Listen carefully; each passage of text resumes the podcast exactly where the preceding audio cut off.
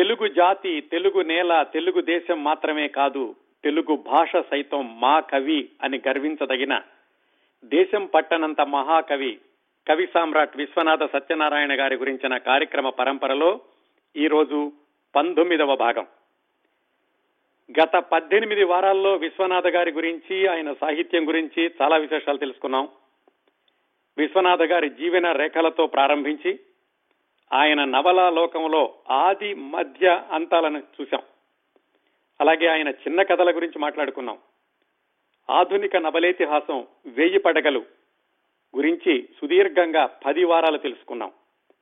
క్రిందటి వారంతో విశ్వనాథ గారి సాహిత్యం గురించిన కార్యక్రమాలకి తాత్కాలికంగా సెమికోలను ఉంచి ఈ రోజు నుంచి మరికొన్ని వారాలు విశ్వనాథ గారి గురించి విశ్వనాథ గారు అంటే ఆయన గురించి ఆయన చెప్పుకున్న విషయాలు విశ్వనాథ గారి గురించి ఇతరులు చెప్పిన ఆసక్తికరమైన విశేషాలు కొన్నిటిని తెలుసుకుందాం. పాత కార్యక్రమాలు ఒకసారి మీకు గుర్తున్నట్లయితే విశ్వనాథ గారి నిజ జీవితంలోని కొంతమంది వ్యక్తులు కొన్ని సంఘటనలు వీటిని వేయి పడగలు వివరణలో కొన్ని చోట్ల మాట్లాడుకున్నాం. ఆ విశేషాలు కాకుండా అదనంగా విశ్వనాథ వారి జీవితం నుంచి మరికొన్ని సంఘటనలకి సన్నివేశాలకి సంబంధించినటువంటి వివరాలని ఈ వారం వచ్చే వారం. ముఖ్యంగా విశ్వనాథ గారు తన గురించి తాను వివిధ సందర్భాల్లో చెప్పుకున్న విశేషాలు అవి తెలుసుకుందాం. విశ్వనాథ సత్యనారాయణ గారిది పద్దెనిమిది వందల తొంభై ఐదులో ప్రారంభించి పంతొమ్మిది వందల డెబ్బై ఆరు వరకు ఎనభై ఒక్క సంవత్సరాల పరిపూర్ణమైన జీవనయానం.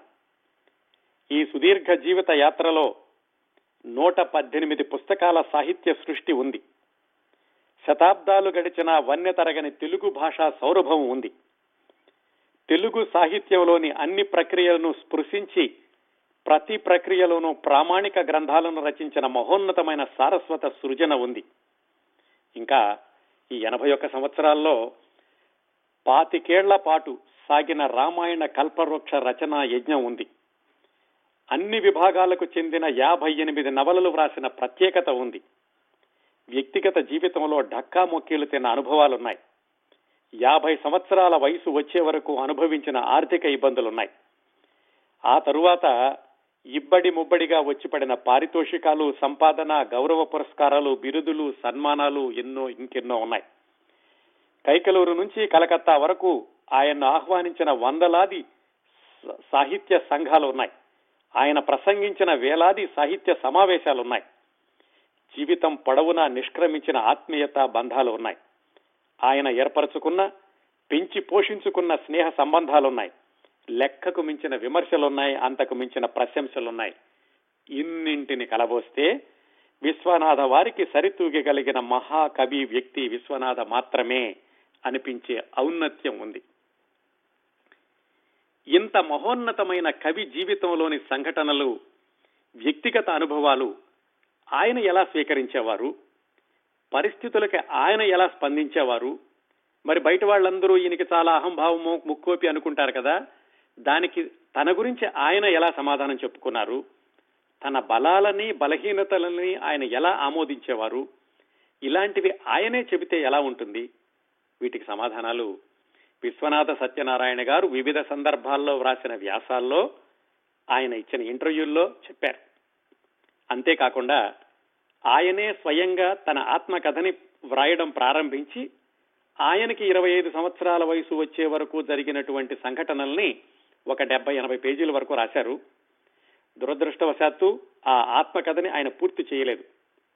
అసంపూర్ణంగా ఉన్నప్పటికీ విశ్వనాథ వారి ఆత్మకథలో ఆయన చిన్నతనం గురించినటువంటి ఎన్నో ఆసక్తికరమైన విశేషాలు దొరుకుతాయి.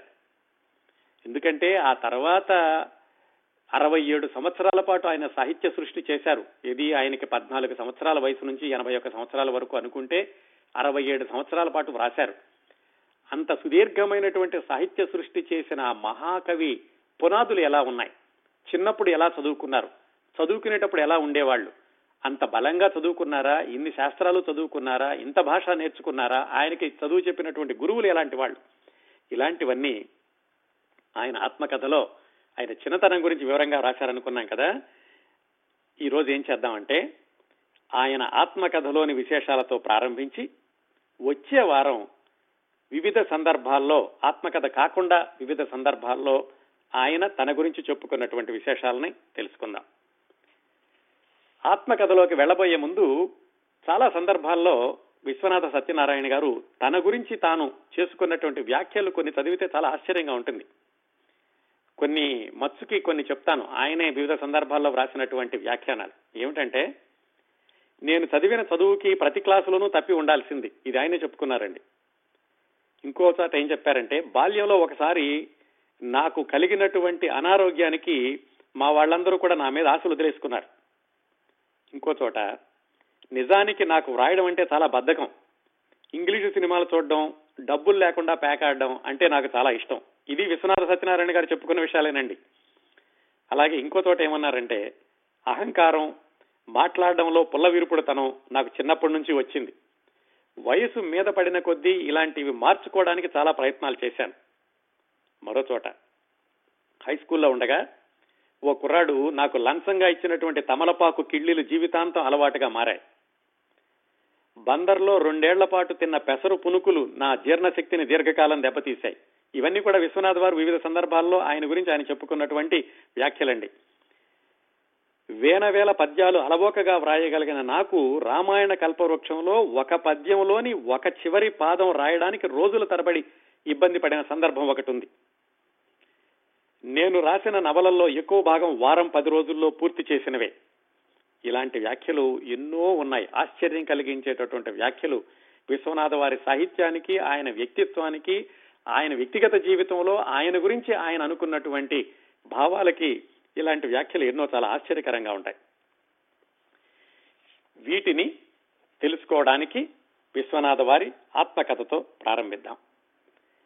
ఈ ఆత్మకథని ఆయన సుమారుగా పంతొమ్మిది వందల అరవై తొమ్మిది డెబ్బై ప్రాంతాల్లో అంటే ఆయనకి డెబ్బై నాలుగు డెబ్బై ఐదు సంవత్సరాల వయసు ఉండగా వ్రాసి ఉంటారని ఒక అంచనా. ఎందుకంటే ఇందులో కూడా ఆయన చెప్పారు నేను రామాయణ కల్పవృక్షం వ్రాసి ఏడెనిమిది సంవత్సరాలు అవుతోందని. కొన్ని కొన్ని ఆధారాలను బట్టి చెప్పొచ్చు సుమారుగా ఆయన అరవై తొమ్మిది డెబ్బై ప్రాంతాల్లో వ్రాసి ఉంటారని.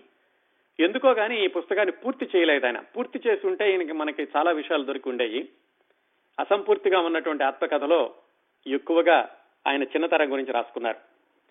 అంతకంటే ముందు అసలు నేను ఈ ఆత్మకథ ఎందుకు వ్రాస్తున్నాను అని ఆయన సుదీర్ఘంగా నాలుగైదు పేజీల్లో వ్యాఖ్యానం చేశారు. వివరణ ఇచ్చారనుకోవచ్చండి ఇందులో ఎప్పుడైనా నేను అని చెబుతుంటే అది విశ్వనాథ సత్యనారాయణ గారు చెప్పినటువంటి మాటలు అని శ్రోతలు అర్థం చేసుకోగలరనుకుంటారు. ఇలా ఈ ఆత్మకథ ఎందుకు రాస్తున్నాను అనేటటువంటి సుదీర్ఘమైన వివరణలో నుంచి ఒక పేర మాత్రం చెప్తాను. ఈ ఆత్మకథలో నేను పడినటువంటి దుఃఖాలు బాధలు విరోధాలు నేను పేర్కొనకపోతే ఈ పుస్తకం కొనసాగదు. అంటే వాటి గురించి వివరంగా చెప్తాను అన్నారు.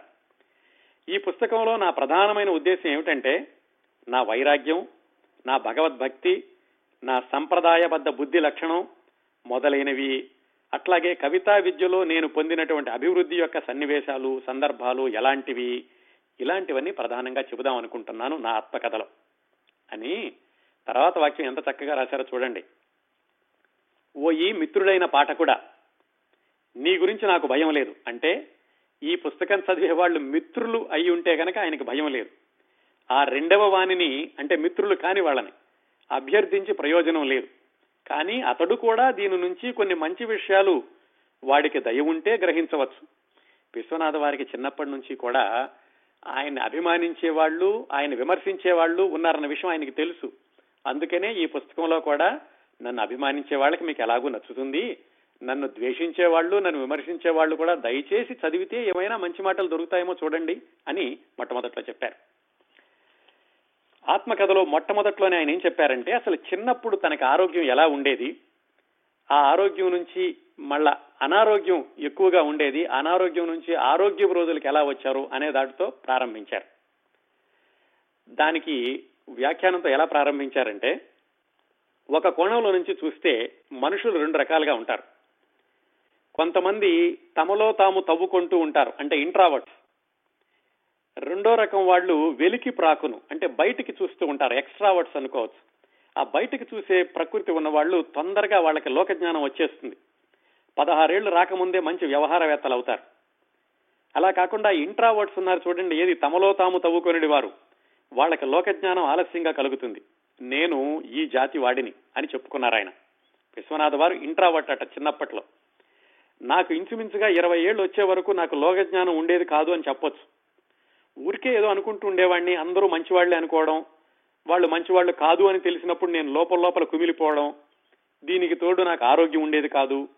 చాలా అనారోగ్యంగా ఉండేవాణ్ణి బక్కపల్సగా ఉండేవాణ్ణి. ఎప్పుడూ ఏవో వ్యాధులు ఒళ్ళంతా కురుపులు పెద్ద పెద్ద సెగ్గడ్డలు. ఇలాంటి అనారోగ్య స్థితి పోవడానికి నాకు దాదాపుగా పద్దెనిమిదేళ్ళు పట్టింది. ఆ పద్దెనిమిదేళ్ళ నుంచి పెద్దగా వ్యాధులు లేదని చెప్పుకోవచ్చు. కాకపోతే పరిపూర్ణమైనటువంటి ఆరోగ్యం దేహదారుఢ్యం రావడానికి ముప్పై నాలుగు సంవత్సరాలు పట్టింది అని చెప్తూ విశ్వనాథ్ గారు ఏం చెప్పారంటే ఆయనకి ముప్పై నాలుగో ఏట ఒక యోగి తోటి ఒక మిత్రుడు స్నేహం చేశాడు. యోగి అంటే యోగాసనాలు నేర్పేవాడండి ఏదో సన్యాసిని కాదు. ఆయన ప్రకృతి చికిత్స కూడా చేసేవాడు. ఆయన పేరు రాఘవదాస్. ఆయన విశ్వనాథ గారికి యోగాసనాలు నేర్పడం ధ్యానం ఇలాంటివన్నీ నేర్పారు. అది అభ్యసించడం ప్రారంభించాక విశ్వనాథ్ వారికి దృఢమైన దేహారోగ్యం సంపూర్ణమైన ఆరోగ్యం సిద్ధించింది. ఈయనకి ఆ యోగాసనాలు నేర్పేటటువంటి రాఘవదాస్ అన్న ఆయన తర్వాత విశాఖపట్నంలో ఆంధ్ర యూనివర్సిటీ ఎదురుగుండా సముద్ర తీరంలో ఒక ఆశ్రమం నిర్మించి దాంట్లో ప్రకృతి చికిత్సాలయం నడిపారట. ఈ పుస్తకం రాసేటప్పటికి కూడా ఆయన చెప్పారు. ఆయన యోగాసనాలు నేర్పారు. దానివల్ల నాకు ఆరోగ్యం సిద్ధించింది అని చెప్పుకున్నారు. విశ్వనాథ సత్యనారాయణ గారిని చిన్నప్పుడు చూసినటువంటి ఒక ఆయుర్వేద వైద్యుడు గూడూరు వియన్న అని చిన్నప్పుడు వాళ్ళ నాన్నగారు ఆ గూడూరు వియ్యన్న గా- వియ్యన్న గారితోటి ఆయుర్వేద మందులు ఇప్పిస్తూ ఉండేవాళ్ళు విశ్వనాథ గారికి అనారోగ్యంగా ఉండగా. ఆయన బందర్లో చూసి ఆ తర్వాత చాలా రోజులకి బెజవాళ్ళ విశ్వనాథ గారిని చూసి ఒరే నువ్వు ఇంత పెరిగిపోయావట్రా నువ్వు చిన్నప్పుడు నిన్ను చూసి ఇది ఖర్చు అయిపోయే కాయ అనుకున్నాను అంటే నువ్వు ఎక్కువ రోజులు బతకమనుకున్నాను చాలా ఆరోగ్యంగా ఉన్నావే ఇప్పుడు అని ఆ గూడూరు విజయన్న గారు చాలా ఆశ్చర్యంగా చూశారట విశ్వనాథ్ గారి వైపు. అదండి. ఆయన చిన్నప్పుడు ఉన్నటువంటి అనారోగ్యము తర్వాత కోలుకోవడం ఆ తర్వాత యోగాసనాలతోటి దేహదారుఢ్యాన్ని పెంపొందించుకోవడం. దాని గురించి ముందులో రాసుకున్నారు. అలాగే ఈ అనారోగ్యం ఉన్నప్పుడే ఇంకా ఈ అనారోగ్యం నుంచి ఆరోగ్యానికి మారే రోజుల్లో ఎలా ఉండేది ఆయన జీవన పరిస్థితులు అని చెప్పుకుంటూ నేను బందరు హిందూ కాలేజీలో ఆంధ్ర ఉపన్యాసకుడిగా ఉద్యోగం చేశాను. ఉపన్యాసకుడు అంటే నాకేదో పెద్ద లెక్చరర్ అనుకోమాకండి. నాకు నెలకి ఇరవై రూపాయలు జీతం వచ్చేది. ఆరోగ్యం సరిగ్గా ఉండేది కాదు. తిన్నది అరిగేది కాదు. పైగా నేను కృత్తికా నక్షత్ర జాతకుడిని ఈ కృత్తికా నక్షత్రంలో జాతకుడికి ఏంటంటే ఎక్కువ తినాలంటుంది కానీ అరగడానికి అంత జీర్ణశక్తి ఉండదు. నాకు కూడా ఇలాంటి లక్షణమే ఉండేది. ఈ కర్ర పుల్లలాగా ఉండేవాడిని అప్పట్లో. పోనీ శరీరం ఇలా ఉందంటే నా మనసు ఎలా ఉండేది? చచ్చేటంత అహంకారం. నాకు చిన్నప్పటికే అంటే పద్దెనిమిది పంతొమ్మిది ఏళ్ళు వచ్చేటప్పటికే కవిని అని ఒక మాదిరి పేరు వచ్చింది దాంతో నాకు ఈ అహంకారము కవినన్న పేరు ఇవన్నీ కలిపి నేను లోకానికి వేరే విధంగా కనిపిస్తూ ఉండేవాడిని నిజానికి నేను సహజంగా ఎవ్వరికి అపకారం చెయ్యను చెయ్యలేను. కాకపోతే నా మాట వల్ల ఉపకారం పొందిన వాళ్ళు చాలా మంది ఉన్నారు. ఇంత మంచి ఉన్నా కానీ నా మొహం చూస్తే చాలు అందరికీ కూడా నేను మాట్లాడే పద్ధతి చూసి నేనేదో అహంకారిని పొగరుబోతుని అనుకుంటూ ఉంటారు. ఇది విశ్వనాథ సత్యనారాయణ గారు ఆయన స్వయంగా ఒప్పుకున్నటువంటి విషయాలండి తన గురించి. ఒప్పుకోవడమే కాకుండా అసలు ఈ అహంభావం అనేటటువంటిది ఎందుకు వచ్చింది? ఈ పుల్లవిరుపుతనం అనేది ఎందుకు వచ్చింది తనకి అనే విషయాన్ని కూడా ఆయన స్పష్టంగా చెప్పుకున్నారు.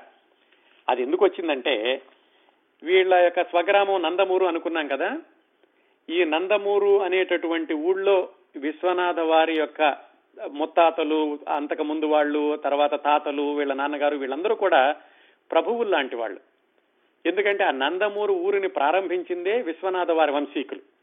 ఎక్కడో అవనిగడ్డ దగ్గర విశ్వనాథపల్లి అనే ఊరు నుంచి వచ్చి ఈ నందమూరులో పొలాలు అవి కొనుక్కుని అక్కడ ఆ ఊరిని కూడా నిర్మించింది వాళ్ళే అంటారు. అందువల్ల తరతరాలుగా ఊరు మాదే అనేటటువంటి ఒక విధమైనటువంటి ఆ అహంభావం లాంటిది మా తరతరాలుగా వస్తూ ఉండేది. అందుకని ఆ కుదురులో ఉండవాడినే కదా. అందుకని ఒక దురహంకారము ఒక టీవీ ఎవడన్నా లెక్క చేయనటువంటి లక్షణము తప్పును ఏదో మాట అనేసేయడం ఆ తర్వాత బాధపడడం ఇలాంటివన్నీ కూడా నాకు పెద్దవాళ్ళ నుంచి వచ్చాయని చెప్పుకోవచ్చు అని చెప్పారు. అలాగే చిన్నతనంలోనే ఎలా ఉండేవాడంటే ఆయన ఈ గిల్లి కజ్జాలు పెట్టుకోవడం ఏదో దారైపోయేవాడిని ఏదో మాట అనడం ఆ పోయేటటువంటి తగాదాలని ఇంట్లోకి తెచ్చుకోవడం ఈ మాట్లాడేనేమో సూది గుచ్చినట్టుగా ఉండడం ఈ బాల్యం అంతా కూడా చాలా విచిత్రంగా నడిచింది. అంటే సూదులుగా గుచ్చడం అనేది ఆ మాట కరుకుగా ఉంటుందని నాకు తెలుసు. కానీ ఆ మాట్లాడితే ఎదట వాళ్ళు ఎలాగా భావిస్తారో అనేటటువంటి లోకజ్ఞానం నాకు ఉండేది కాదు చిన్నప్పుడు. క్రమక్రమంగా నాకు ప్రపంచ జ్ఞానం వచ్చాక చాలా వరకు నేను సర్దుకున్నాను. కాకపోతే లోకం మాత్రం సర్దుకోలేకపోయింది. అందుకే లోకం నన్ను చూసి ఇంకా కూడా అహంభావిని అహంకారిని అనుకుంటూ ఉంటుంది అని మొదలు పెట్టారు అంటే ఆయన యొక్క మాట కరుకుతనాన్ని కోపం అనే తనాన్ని అహంభావం అనే తనాన్ని ఎలా వచ్చిందో చెప్పుకుని దాన్ని మార్చుకున్నాను అని కూడా ఆయన మొట్టమొదట్లోనే చెప్పారు. దీని తర్వాత ఆయన చదువు గురించి వ్రాసుకున్నారు. చాలా ఆశ్చర్యంగా ఉంటుంది. ఇంత బ్రహ్మాండమైనటువంటి కవిత్వం రాసిన వ్యక్తి అరవై ఏడు సంవత్సరాల పాటు అన్ని రంగాలకు చెందినటువంటి కవిత్వాన్ని అలాగే నాటకాలని నవలల్ని వ్యాసాలని పద్యాలని అనర్గళంగా సృష్టించినటువంటి వ్యక్తి చిన్నప్పుడు చదువుకున్నటువంటి చదువుల గురించి తెలుసుకుంటే చాలా ఆశ్చర్యంగా ఉంటుంది. ఆశ్చర్యం అంటే ఆయనకి ఐదు సంవత్సరాల వయసు నుంచి ఇరవై సంవత్సరాలు ఇరవై నాలుగు సంవత్సరాల వయసు వరకు చదువు ఏది కూడా తిన్నగా సాగలేదు. ముఖ్యంగా చెప్పుకోవాలంటే మరీ చిన్నతనంలో అంటే ఐదు సంవత్సరాల వయసు నుంచి పదమూడు సంవత్సరాల వయసు వరకు అది సాధారణంగా ప్రతి వాళ్ళకి కూడా చాలా విలువైనటువంటి బాల్యం. ఆ బాల్యంలో చదువుకునేటటువంటి చదివే వాళ్ళకి గట్టి పునాది వేస్తుంది కదా. ఆ బాల్యంలోనే విశ్వనాథ వారి చదువు ఏది కూడా ఒక రీతిలో సాగలేదు. అన్ని అవకతవకలు అడ్డంకులు ఒక ఏకరీతిలో సాగకపోవడం ఒక ఊళ్ళో ఉండకపోవడం అలా సాగింది. ఎలాగంటే ఆయనకి ఐదు సంవత్సరాల వయసు వచ్చాక వాళ్ళ నాన్నగారు అంటే విశ్వనాథ గారి నాన్నగారు శోభనాద్రి గారు ఆయనకి ఏదో ఒక వీధి బడి లాంటి దాంట్లో చేర్పించారు అదే ఊళ్ళో నందమూరులోనే. ఆ వీధి బడి ఏంటి అంటే ఏమిటి ఇప్పట్లాగా ఆలు చెప్పడం మొదలు పెట్టడం ఇలాగా వాచికాలు సబ్జెక్టులు ఇలా ఉండేది కాదు. మొదలు పెట్టడంతోనే ముందుగా గుణింతాలు అక్షరాలు ఇవన్నీ నేర్పడం వెంటనే సుమతి శతకం కృష్ణ శతకం నరసింహ శతకం ఆంధ్రనామ సంగ్రహం ఈ ఒక పుస్తకం అవగానే ఇంకొక పుస్తకం. ఒక సిలబస్ అంటూ ఉండేది కాదు అన్నిటికీ సంబంధించినటువంటి జ్ఞానం రావడానికని పెద్ద బాల శిక్ష చిన్న బాల శిక్ష ఇవన్నీ చదివిస్తూ ఉండేవాళ్ళు. సాధారణంగా అవన్నీ చదవడానికి ఆ వయసులో ఉన్న వాళ్ళకి సుమారుగా నాలుగు సంవత్సరాలు పడుతుంది. చిన్నప్పటి నుంచి కూడా విశ్వనాథ గారికి ఈ గ్రహణ శక్తి ఎక్కువగా ఉండేది. ఒకసారి చదివితే కనుక వెంటనే గుర్తుండిపోయేది ఎక్కువ సార్లు చదవకుండానే. అందుకని ఈ పుస్తకాలన్నీ కూడా మిగతా వాళ్ళకి నాలుగు సంవత్సరాలు పడితే ఈయన రెండు సంవత్సరాల్లోనే చదివేశారు ఈ పుస్తకాలన్నీ కూడా అంటే ఏడేళ్ళు వయసు వచ్చింది. ఏడేళ్ళు వయసు వచ్చేసరికి విశ్వనాథ వారి యొక్క చదువు ఎలా ఉందంటే భారత భాగవత రామాయణాలు పూర్తిగా చదవగలిగే వాళ్ళు చాలా భాగం అర్థం చేసుకోగలిగేవాళ్ళు పెద్ద బాల శిక్ష కంటతా వచ్చేది తిథులు యోగాలు కరణాలు యుగాలు మహారాజులు షట్చక్రవర్తులు పెద్ద బాల శిక్షలో ఉన్న పాండిత్యం అంతా కూడా వచ్చేసింది. ఇంత ఆయన ఏడు సంవత్సరాల వయసుకు వచ్చేసరికి సంపాదించుకున్నారు. ఆ తర్వాత వాళ్ళ నాన్నగారు ఇలా కాదు వీడి చదువు ఈ పెద్ద బాలశిక్ష ఈ వీధి బడులతో ఆగకూడదు మంచి స్కూల్లో చదువుకుంటే కనుక ఒక మంచి ఉద్యోగం వస్తుంది. చిన్నప్పటి నుంచి కూడా వాళ్ళ నాన్నగారు విశ్వనాథ గారికి ఎలాగా ఉద్యోగం వచ్చే చదువు చెప్పించాలా అని ఆలోచించారు. కవిని చేద్దామని పండితుడిని చేద్దామని ఆయన ఎప్పుడు అనుకోలేదు. అందుకని ఈ వీధి బడిలో అయిపోగానే ఆయన ఏం చేశారంటే పెదపాడు అని ఆ ఊళ్ళో ఒక మంచి పాఠశాల ఉందని తెలిసి ఆ పెదపాడు అనేటువంటి ఊళ్ళో వీళ్ళ మేనమామ గారు ఉన్నారు విశ్వనాథ గారి మేనమామ గారు. అంటే వాళ్ళ నాన్న వాళ్ళ అమ్మగారి యొక్క సోదరులు ఉన్నారు. వాళ్ళ ఇంటికి పంపించి అక్కడ ఉంచి ఆ పెదపాడులో చదువుకోమని పంపించారు. అప్పటికి ఈయన వయసు ఏడు సంవత్సరాలు ఉంటుంది. అక్కడ పంపించాక ఏమైంది? ఈయనకి ఎప్పుడు కూడా స్కూల్కి వెళ్తే స్కూల్కి అయితే వెళ్ళేవాళ్ళే కానీ ఇంటికి వచ్చాక మాత్రం చదివేవాళ్ళు కాదు. స్కూల్కి వెళ్ళడం ఇంటికి వచ్చాక పుస్తకాలు గుట్లో పెట్టడం ఆడుకోవడానికి వెళ్ళడం.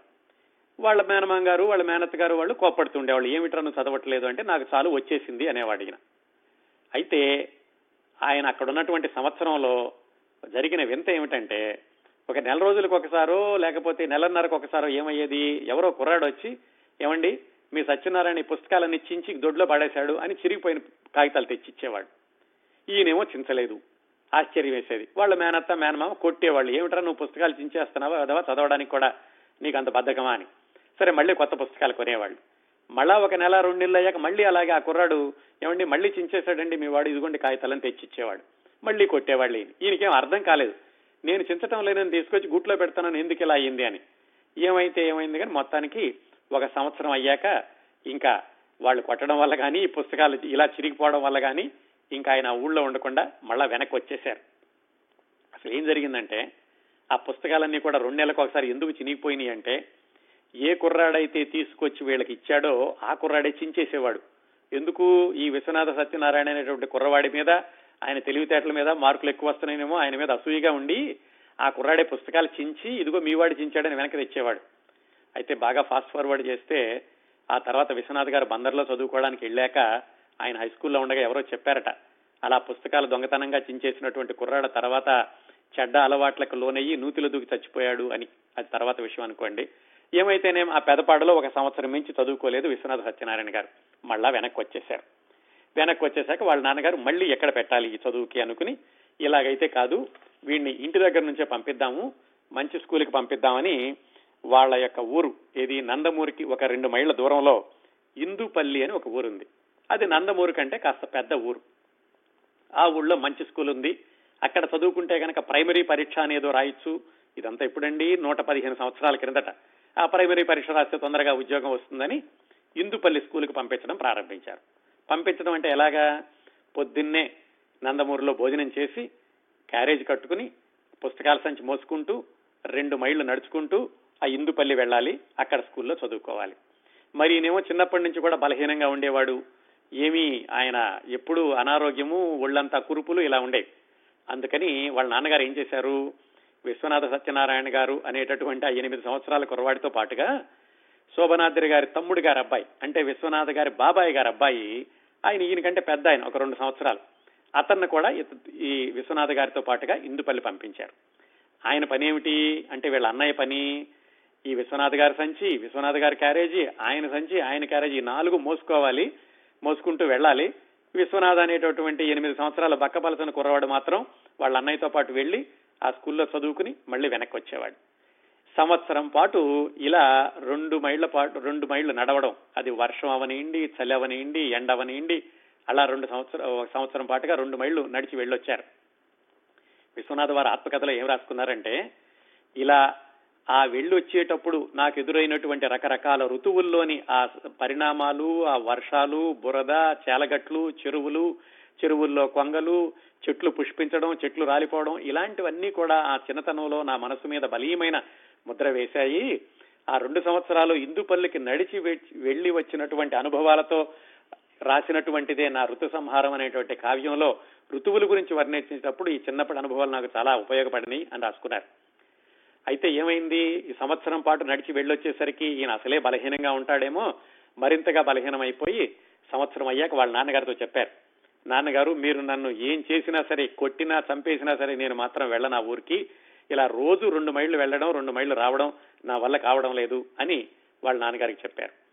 వాళ్ళ నాన్నగారికి కోపం ఎక్కువే కానీ పిల్లవాడంటే ప్రేమ కూడా ఉంది. ఆయన ఏం చేశారంటే సరేరా అబ్బాయి నువ్వు నడవడం ఇబ్బందిగా ఉందో ఒక పని చేద్దాం. మీ నాయనమ్మని ఇచ్చి పంపిస్తాను.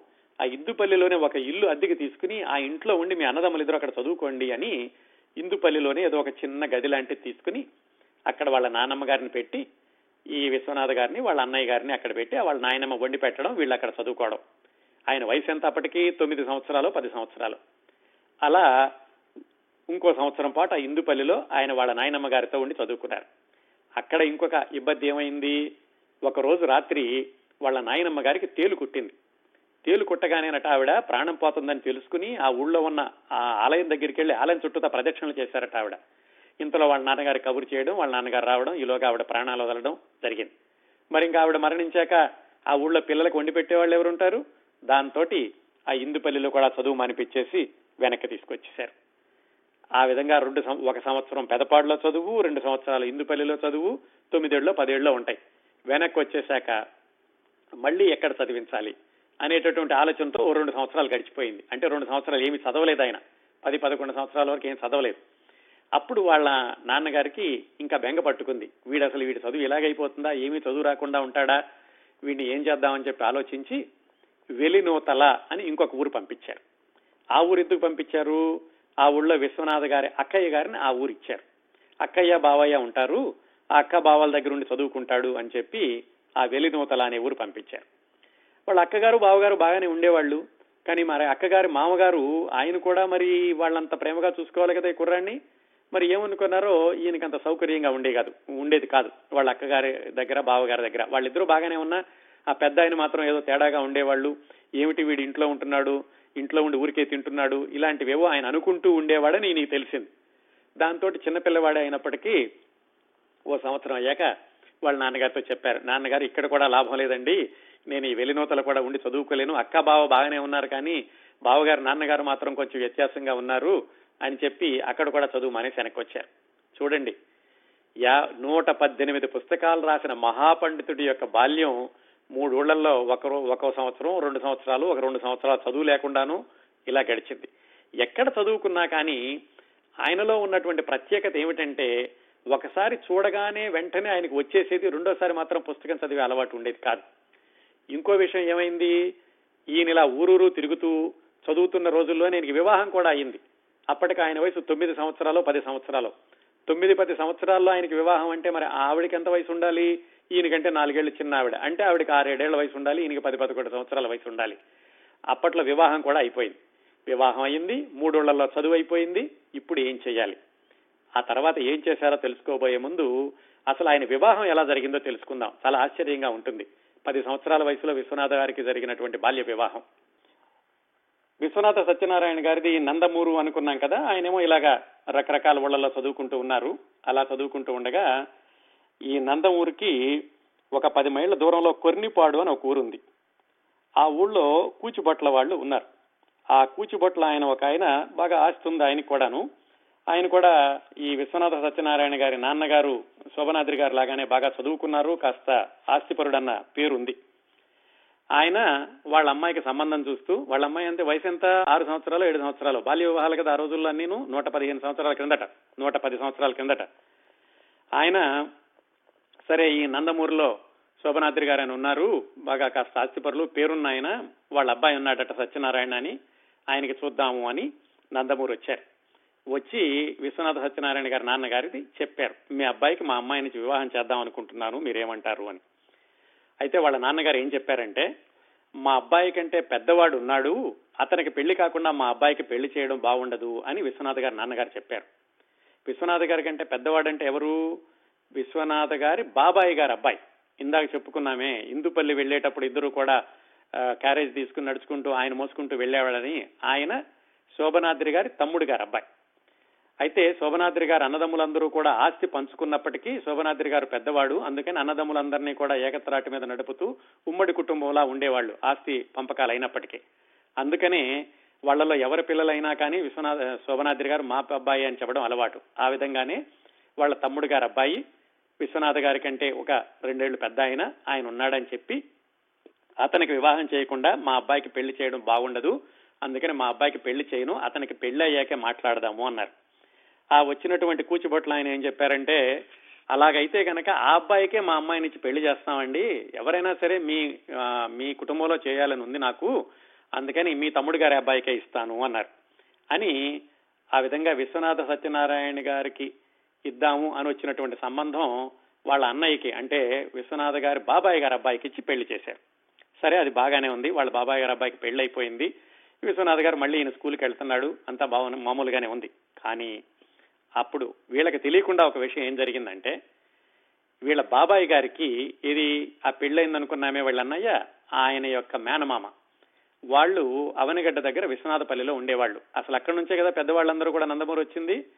అయితే అప్పట్లో ఆ విశ్వనాథపల్లిలో పొలం అంతా కూడా చవిటి పర్ర. పెద్దగా పొలం ఏమి పండేది కాదు. అందుకని ఆ ఊళ్ళో వాళ్ళందరూ వేరే వేరే చోట్లకి వెళ్ళారు ఆ విధంగానే విశ్వనాథ గారి నాన్నగారు వాళ్ళందరూ ఇదిగో నందమూరు వచ్చారు ఈ విశ్వనాథ గారి బాబాయి గారి బాబాయి గారి బావమరిది అంటే వాళ్ళ వాళ్ళ అన్నయ్య యొక్క మేనమామ ఆ విశ్వనాథపల్లిలో ఉండే ఆయన పొలాలవి పండక అక్కడి నుంచి కూడా ఏటవతలకి వెళ్ళారు ఏటవతల అంటే కృష్ణానదికి ఒకవైపు విశ్వనాథపురం విశ్వనాథపల్లి ఉంటుంది. రెండో వైపున రేపల్లె అలాంటి ఊళ్ళన్నీ ఉంటాయి. ఆ రెండో వైపుకి వెళ్ళి అక్కడ కొల్లూరు దగ్గర అనంతవరం అని ఒక ఊరుంది.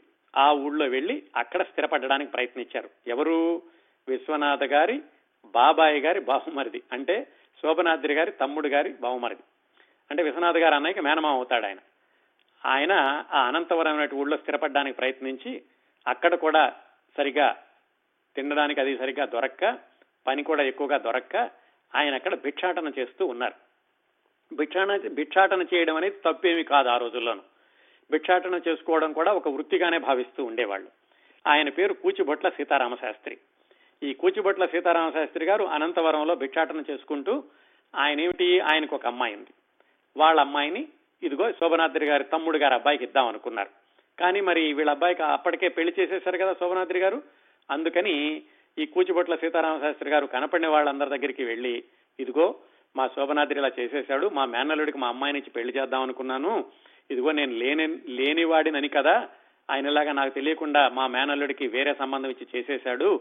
మా అమ్మాయి సంబంధం చెడగొట్టేశాడు మా అమ్మాయికి పెళ్ళి కాకుండా చేస్తున్నాడు అని శోభనాద్రి గారి గురించి కూచిపట్ల సీతారామ శాస్త్రి గారు ఆ బంధువులందరి దగ్గర అనడం ప్రారంభించాడు. మరి ఒక చోట మాట అంటే అదాగదు కదా? అలా అలా అది శోభనాద్రి గారి దగ్గరకు వచ్చింది. ఆయనకి బాధపడ్డాడు. ఇదేమిటి? ఆ వాళ్ళ సంబంధం నేను చెడగొట్టడం ఏమిటి? ఏదో మంచి సంబంధం వచ్చిందని వాళ్ళు చేసుకున్నారు.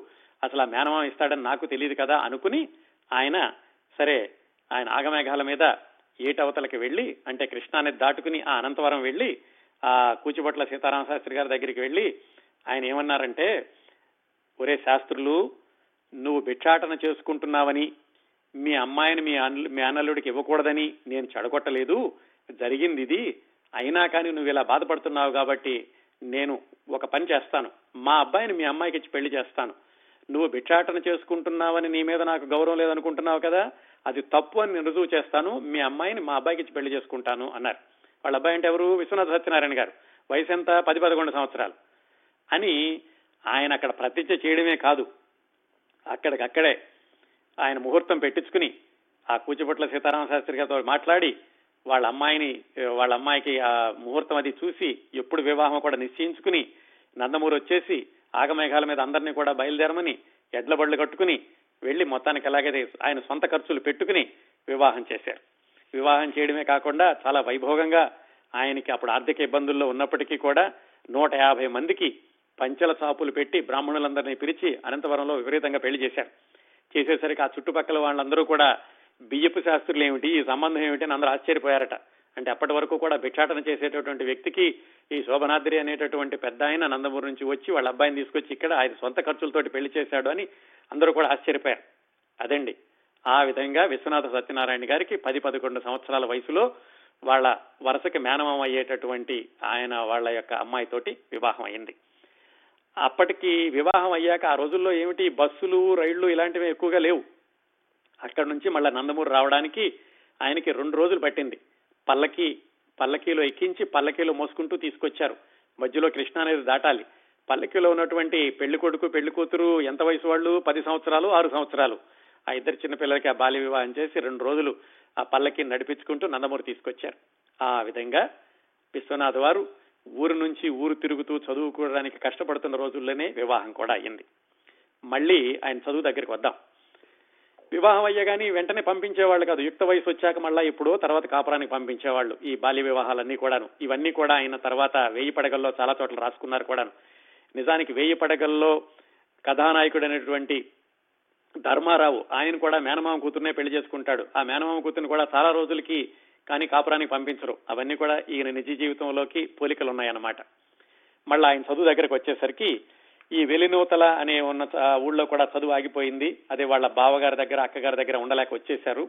అప్పుడు వాళ్ళ నాన్నగారు ఏమన్నారంటే ఇలా కాదురా అబ్బాయి నువ్వు ఇంగ్లీష్ చదువు చదువుకో. ఇంతవరకు చదువుకున్నటువంటి ఈ ఈ తెలుగు ఈ శతకాలు ఇవన్నీ కూడా పక్కన పెట్టు. ఇంగ్లీష్ చదువు చదువుకుంటే గనక నీకు తొందరగా ఉద్యోగం వస్తుంది. ఏమిటంటే అప్పటికే ఆయన చేసినటువంటి దాన ధర్మాలతోటి ఈ శోభనాద్రి గారి యొక్క ఆస్థత కూడా తరుగుతూ వచ్చింది. తరుగుతూ వచ్చి వడ్డీలకి అప్పు తీసుకురావడం ఆ అప్పు తీర్చడానికి పొలాలు అమ్మడం అలాగే అప్పట్లో ఏమిటి? పుట్టెడు వడ్లు పది రూపాయలు. ఆ పది రూపాయలు వస్తే కనుక దానికి మళ్ళీ ఆ వచ్చిందంతగా వడ్డీ తీర్చడానికి కట్టడం ఆ అప్పులు తీర్చడం దీంతో చాలా వరకు ఆయన ఆస్తి కరిగిపోతూ వచ్చింది. పరిగిపోతూ కరిగిపోతూ వచ్చి చిట్ట చివరికి పది ఎకరాలు మిగిలింది. ఆ పది ఎకరాలు ఆ తర్వాత కొన్ని సంవత్సరాలు చేస్తే ఎంత ఆదాయం వస్తుందో అంత ఆదాయం ఇంకొకళ్ళ దగ్గర తీసుకుని ఆ పొలానికి కౌలు ఇచ్చేశారు. కౌలుకి ఇచ్చేసి ఆ డబ్బులంతా ముందు తీసుకుని ఈయన అప్పులేవో తీర్చేసుకుని అప్పుడు విశ్వనాథ్ గారికి చదువు చెప్పించాలి. ఎక్కడ చెప్పించాలి? అప్పటికి ఆయనకి వయసు కూడా పదమూడు సంవత్సరాలు. అప్పుడు దగ్గరలో ఉన్నది ఏమిటంటే బందర్. బందర్లో అయితే కనుక హిందూ హై స్కూల్ ఒక హై స్కూల్ అప్పట్లోనే ప్రారంభించినట్లున్నారు. అది చాలా బాగుంటుందని బందర్లో చదివించడానికని విశ్వనాథ్ గారిని ఆయన తమ్ముడు వెంకటేశ్వర్లు గారిని ఇద్దరిని తీసుకుని విశ్వనాథ్ గారి అమ్మగారిని తీసుకుని బందర్ తీసుకెళ్ళి అక్కడ హిందూ హై స్కూల్లో చేర్పించడానికని తీసుకెళ్ళారు అది నవంబర్ మాసంలోనో ఏదో. అప్పట్లో విద్యా సంవత్సరం అంటే జనవరి నుంచి డిసెంబర్ వరకు ఉండేది. అక్కడికి వెళ్ళగానే వాళ్ళు ఏం చెప్పారంటే మీరు ఒక రెండు నెలలు ఆగండి ఈ డిసెంబర్ అయిపోతుంది అయిపోతే వచ్చే సంవత్సరం అయితే కనుక మీ వాడిని ఎనిమిదో తరగతిలో చేర్పించుకుంటాము అని చెప్పారు. అయితే వీళ్ళ నాన్నగారికి మరి వెళ్ళింది వెంటనే పట్టుదల అయిపోవాలి కదా లేడిందే లేచిందే లేడికి పరుగు అన్నట్టుగా ఆయన ఏమైనా కుదరదు ఇంకో నెల రోజులు ఆగడం కుదరదు ఇప్పుడే చేర్పించుకోండి ఏ క్లాసులో అయితే ఆ క్లాసులో అన్నారు. అంటే వాళ్ళు అన్నారు మరి ఇప్పుడు పరీక్ష పెట్టలేదు పైగా చిట్ట చివరిలో ఉన్నాం కాబట్టి ఆరో తరగతిలో చేర్చుకుంటామన్నారు సరే అన్నారు ఆయన. ఆ విధంగా పదమూడు సంవత్సరాల వయసులో ఆరో తరగతిలో చేరారు విశ్వనాథ్ గారు బందరు హిందూ హై స్కూల్లోను. ఆ విధంగా ఆయన వయసు కంటే కూడా తక్కువ క్లాసులోనే చేరారు. సరే ఇంకో నెల రోజుల్లోనే పరీక్ష వచ్చేసింది. ఈ నవంబర్లో చేరితే డిసెంబర్లోనే పరీక్షలు. కానీ పరీక్ష రాయాలి కదా రాసేశారు ఆయన. ఎందుకంటే అంతకుముందే బాగా చదువుకున్నారు కదా. పరీక్షలు రాసేయడం ఏమిటి? దాంట్లో ఒక అరవై శాతం మార్కులతోటి ఉత్తీర్ణులు అవడం ఏంటి? జరిగింది. ఆ మరుసటి సంవత్సరం రెండో ఫారానికి వెళ్ళారు. రెండో ఫారం అంటే ఏడో తరగతికి వెళ్ళారు. ఆ విధంగా ఆయన స్కూల్లో ప్రతి క్లాసులోనూ మిగతా వాళ్ళకంటే పెద్దవాడిగా ఉండేవాడు. ఎందుకంటే వయసులో పెద్ద క్లాస్ ఏమో చిన్నది. అందుకని ఆ స్కూల్లో ఆ క్లాసులో ఉన్నటువంటి వరదాచారిని ఒక అతను ఎప్పుడు అనేవాడట. ఇదేమిటయ్యా మీ నాన్నగారు ఇలాగా నిన్ను తక్కువ క్లాసులో జాయిన్ చేశారు? నువ్వు నిజానికి ముందు రెండు క్లాసులు ముందు ఉండాల్సిన అడివి నీకు చాలా అన్యాయం చేశారు మీ నాన్నగారు అని అంటుండేవాడట వరదాచారి. ఆ వరదాచారి తర్వాత చాలా రోజుల తర్వాత ఆయన జిల్లా మున్సిబ్ అయ్యాడు. మద్రాసులో స్థిరపడ్డారు. విశ్వనాథ్ గారు వాళ్ళ ఇంటికి కూడా వెళ్ళొస్తూ ఉండేవాళ్ళట. ఇలా చిన్నప్పుడు నేను నేను తక్కువ తరగతి చదువుతున్నాను బాధపడిన వాళ్ళు నువ్వే మొదటి వాడివని వాళ్ళ ఇంటికి వెళ్ళి వాళ్ళ ఇంట్లో భోంచేస్తూ ఉండేవాళ్ళు. వాళ్ళ స్నేహం కూడా కొనసాగింది ఆ వరదాచారికి విశ్వనాథ సత్యనారాయణ గారికి. ఇలా క్లాసులో పెద్దవాడు అవ్వడము తక్కువ క్లాసులో ఉండడం మిగతా వాళ్ళకంటే కొంచెం పెద్దగా ఉండడం చదువు కూడా చదువుకోవడం కంటే కూడా మార్కులు బాగా వస్తున్నాయి. ఎప్పుడు చదువుతున్నారో ఏమిటనే తర్వాత సంగతి. దాంతో ఈయన్ని క్లాసుకి మానిటర్గా ఉంచారు. క్లాస్ పీపుల్ లీడర్ అని ఒకడు ఉండేవాడు. అంటే కుర్రవాళ్ళందరికీ ఒక చిన్నపాటి నాయకుడు లాగానమాట అలాగా మానిటర్ పోస్టు విశ్వనాథ సత్యనారాయణ గారికి ఇచ్చారు. ఇప్పుడు ఏడో తరగతి నుంచి కూడా అంటే ఈ మానిటర్ ఏం చేయాలి? క్లాసులో మాస్టర్ రావడానికి ముందే బెంచీలు అన్ని కూడా శుభ్రం చేసి మాస్టర్ యొక్క టేబుల్ కుర్చీ శుభ్రం చేసి అక్కడ చాక్ పీసులు అవి రెడీగా చేసి ఉంచడము పిల్లలందరూ కూడా అల్లరి చేయకుండా చూడడము పిల్లలు కూడా హాజరు పట్టి వేయించుకోవడము అవసరమైతే పిల్లల యొక్క హోంవర్క్ చూడడం ఇలాంటి పనులన్నీ కూడా ఈ మానిటర్ అనే కుర్రవాడు చేసేవాడు. ఆ విధంగా విశ్వనాథ్ వారు కొంచెం పెద్దగా కనపడడం కాస్త మార్కులు బాగా రావడంతో ఈయనకి మానిటర్ పోస్ట్ ఇచ్చారు. అలాగా మానిటర్ పోస్ట్ ఎప్పటి వరకు ఉండింది ఈయనకి? ఆరో తరగతి నుంచి దాదాపు ఎస్ఎస్ఎల్సీ వరకు కూడా ఈయన మానిటర్. మానిటర్ అంటే మరి కుర్రవాళ్ళందరిలోకి నాయకుడిలా ఉంటాడు కాబట్టి మిగతా కుర్రవాళ్ళందరూ కాస్త ఈయన మంచి చేసుకోవడానికి కాస్త ఈ వెనకాల తిరుగుతూ ఉండేవాళ్ళు. అలా మంచి చేసుకోవడానికి వెనకాల తిరిగే వాళ్ళల్లో ఇంకొక ఆయన ఆయన పేరు కూడా సత్యనారాయణే. కాకపోతే ఆయనకి జుట్టు బాగా ఉండేది. రాగం సత్యనారాయణ అతని పేరు. అతను ఈ విశ్వనాథ సత్యనారాయణ గారి వెనకాల తిరుగుతూ ఉండేవాడు. కాస్త మానిటర్ కదా ఎప్పుడైనా ప్రజెంటేషన్ హాజరు అది సరిగా ఉన్నా లేకుండా చూడడం హోంవర్క్ చూసి చూడనట్టు వెళ్ళడం ఇలాంటిది ఉంటుందని ఈయన వెనకాల తిరుగుతూ ఉండేవాడు. అప్పట్లో విశ్వనాథ్ గారి వయసు వయసు విశ్వనాథ్ గారి ఆకారం ఎలా ఉండేదంటే కాళ్ళకు కడియాలు నెత్తి మీద జుట్టు ముందు వసారా గురిగింపు జుట్టు ముడి వెనక గిరజాలు ముందు సన్నని గిరజాలు ఇది నా వేషం అని రాసుకున్నారు ఆయన. ఈ రాగం సత్యనారాయణకి చాలా పెద్ద క్రాఫ్ ఉండేది బ్రిటిష్ క్రాఫ్ ఉండేది. అందుకని ఆ కుర్రాడంటే కూడా అందరూ ఆసక్తిగా చూస్తూ ఉండేవాళ్ళు. ఆ కుర్రాడేమో ఈ విశ్వనాథ్ గారి వెనకాల తిరుగుతూ ఉండేవాడు కాస్త ఏదో చూసి చూడనట్టు వెళుతూ ఉంటాడని. అలా చూసి చూడనట్టు ఉండడానికని చెప్పి విశ్వనాథ్ గారికి ఒక లంచం కూడా ఆయన అలవాటు చేశాడు. ఆ రాగం సత్యనారాయణ కుర్రాడు ఏమిటా లంచం? ఈ తమలపాకు కిళ్ళీలు తమలపాకు కిళ్ళి అలవాటు చేశాడు. ఆ విధంగా విశ్వనాథ సత్యనారాయణ గారికి ఏడో తరగతిలో ఉండగానే రెండో ఫారంలో ఉండగానే ఈ కిళ్ళీలు అలవాటైంది. రోజు ఒక కిళ్ళి తెచ్చి పెడుతూ ఉండేవాడు లేకపోతే అవసరమైనప్పుడు కిళ్ళి ఇచ్చేవాడు. ఆ కిళ్ళి అలవాటు ఆ రోజు నుంచి ఇదిగో ఈ పుస్తకం రాసే వరకు కూడా ఆయన చెప్పారు. అదే అలవాటైంది. తాంబూలం లేకుండా మళ్ళీ కూడా భోజనం చేసిన వెంటనే లేకుండా ఆ రోజు నుంచి ఈ రోజు వరకు అంటే అరవై ఏళ్ళు గడిచిన దినములు మొత్తం పది కూడా ఉండవేమో. అంటే అరవై మూడు వందల అరవై ఐదులు. ఎచ్చవేసుకోండి ఎన్ని కిళ్ళిళ్ళు ఉంటానో ఇప్పటికీ అని రాసుకున్నారు పుస్తకంలో. ఇదంతా బాగానే ఉంది. మానిటర్గా నడుస్తోంది. ఈయనంటే అందరూ కూడా చాలా ఆరాధనగా ఉంటున్నారు. ఆయన నాయకుడు అని చెప్పేసి ఇంకో ఇద్దరు కుర్రాళ్ళు విశ్వనాథ్ గారికి అంగరక్షకుల్లాగా వచ్చారు. అంగరక్షకులు ఎందుకు? మరి బలహీనంగా ఉండేవాడు. బలహీనంగా ఉన్నంత మాత్రం అంగరక్షకులు కావాలా? కావాలి. ఎందుకు? ఈయన ఎందుకంటే కోపంగా మాట్లాడేవాడు. అందరిని లేనిపోని మాట్లాడేవాడు కాస్త అందరితో తగాదా పెట్టుకుంటూ ఉండేవాడు. మరి అన్నప్పుడు కొట్టడానికి వస్తే మరి ఈయన బలహీనంగా ఉండేవాడు. ఈయన బలహీనంగా ఉండేవాడిని రక్షించడానికి అంగరక్షకులు ఉండాలి కదా? ఆ విధంగా ఓ ఇద్దరు పిల్లలు ఉండేవాళ్ళు. వాళ్ళ పేర్లు కొల్లా కోటయ్య చల్లా సీతయ్య. ఈ కొల్లా కోటయ్య చల్లా సీతయ్య ఇద్దరు కూడా విశ్వనాథ సత్యనారాయణ గారికి ఎడం వైపున కుడి వైపున ఉండి ఆయన ఎన్ని తగాదాలు తెచ్చుకున్నా కానీ ఆయన కాపాడుతూ ఉండేవాళ్ళు. ఊరికే కాపాడారా? వాళ్ళకు కూడా కొంత ఏదో ఈయన వల్ల ఉపయోగం ఉండాలి కదా? ఆ ఉపయోగం ఏమిటి? మరి ఇంత దిగ్విజయంగా ఆయన మానిటర్ పదవి కొనసాగుతున్నప్పుడు ఆయన ఎస్ఎస్ఎల్సీలో ఉండగా మానిటర్ పదవి నుంచి తప్పించాడు వాళ్ళ హెడ్ మాస్టర్ ఎందుకు తప్పించారు? ఆ పదవి ఎలా పోయింది? ఇంకా బందర్లో చదువుకునేటప్పుడు విశ్వనాథ వారు ఆయన యొక్క లీలలు ఎలా ఉండేవి? ఆయన చదువుకోకుండా ఊరెమ్మట ఎలా తిరుగుతుండేవాళ్ళు వాళ్ళ నాన్నగారు ఈయన చదువు మానిపిస్తారు మానిపించేసేస్తానని ఎలా బెదిరించారు? తర్వాత ఏమైంది? ఈ విశేషాలన్నీ మనం వచ్చే వారం మాట్లాడుకోవాలండి.